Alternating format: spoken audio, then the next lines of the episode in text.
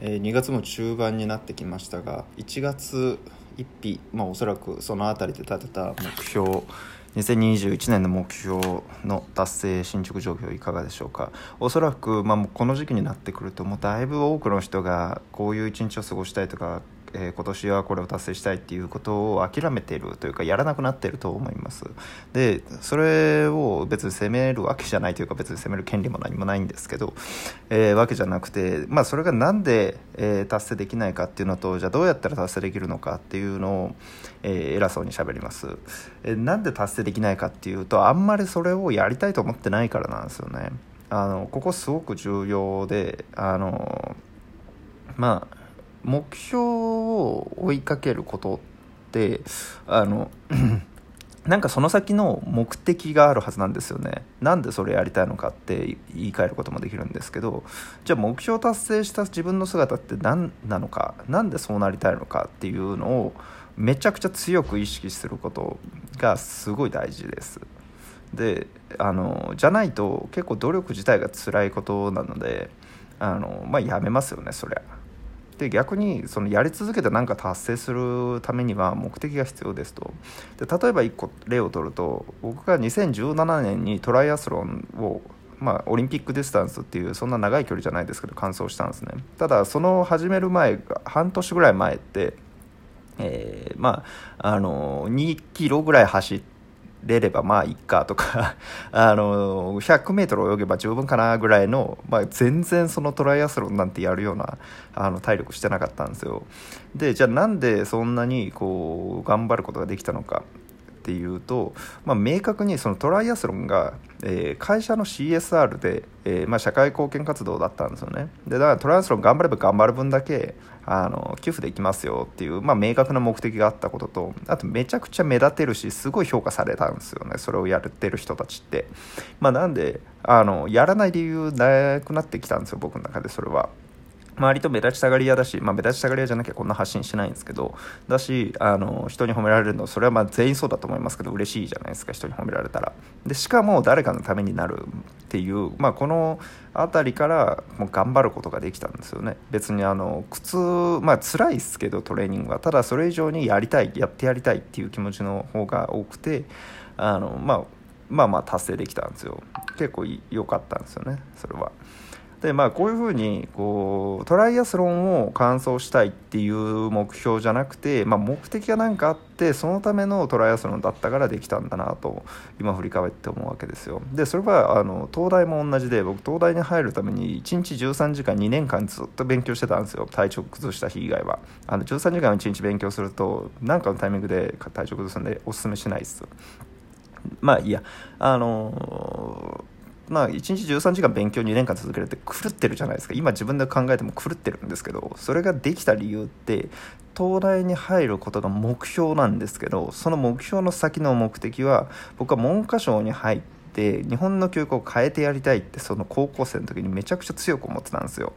こんなんじゃやばいぞとあの地方の公立高校だったんですけどとにかくもう自由でなんかこう人の可能性潰しまくってるみたいな。あのもっと頑張れ何でもできたかもしれない人たちがなんかダラダラしてたんですよね。なんか他のこと頑張ってるならいいと思うんですけどなんかこう目標た、えー、可能性をただ潰してるだけみたいに見えてそれがちょっとなんか許せなかったんですよね。世界中にいくらでもこう困ってる人努力したくてもできない人っていくらでもいるのになんでこの人たちは努力しないんだそうか教育が悪いんだって思ってまあすごい単純ですけどまあ、高校生なんてそんなもんっすね、えー、やってたと。でだから1日13時間2年間ももう狂ったように勉強できたんですよ。で東大に入ることができたと。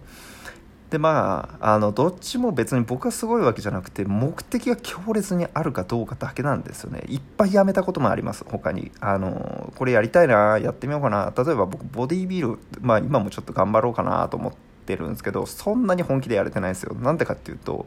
別にその先はないからです。あの すごい体になりました。おしまいなんですよ。だからあんま頑張れてないしまあ別にそれはまあそうだよなって自分でも納得してるんでまあいいんですよ。大して本気やってないと。でかつ本気でやれてないと。でまあ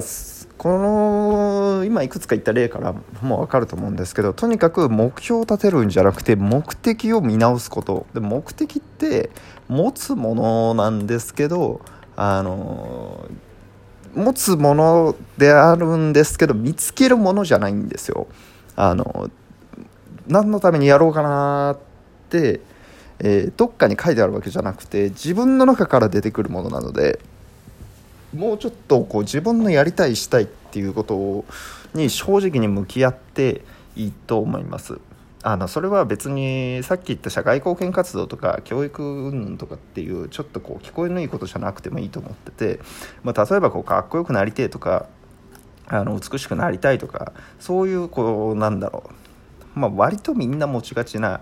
ものってあるじゃないですか。でそれどっかで諦めてると思うんですよね。自分って他人と比較してこうだからもうこっちの道はいやどうせなってなってると思うんですよ。それもう一回持ち直したらいいと思うんですよ。あのもうちょっと自分の気持ちを大事にしてでそこから出てくる欲求みたいなものを目的として設定してでそれを本気で叶えるためにじゃあどんな目標が必要なのかな何が必要なのかなっていうのを考えてあとはひたすらやる。えー、これが大事なのかなと思います、まあ、まだ2月なんでね2021年こうなりたい。まあ別に2021年以内に限る必要はないと思うんですけど、まあ、人生こうなっていきたいなこの理想像俺の理想像こうだな私の理想像こうだなっていうものがあれば、えー、まあ、それを一旦見直してください。自分の根源の欲求から。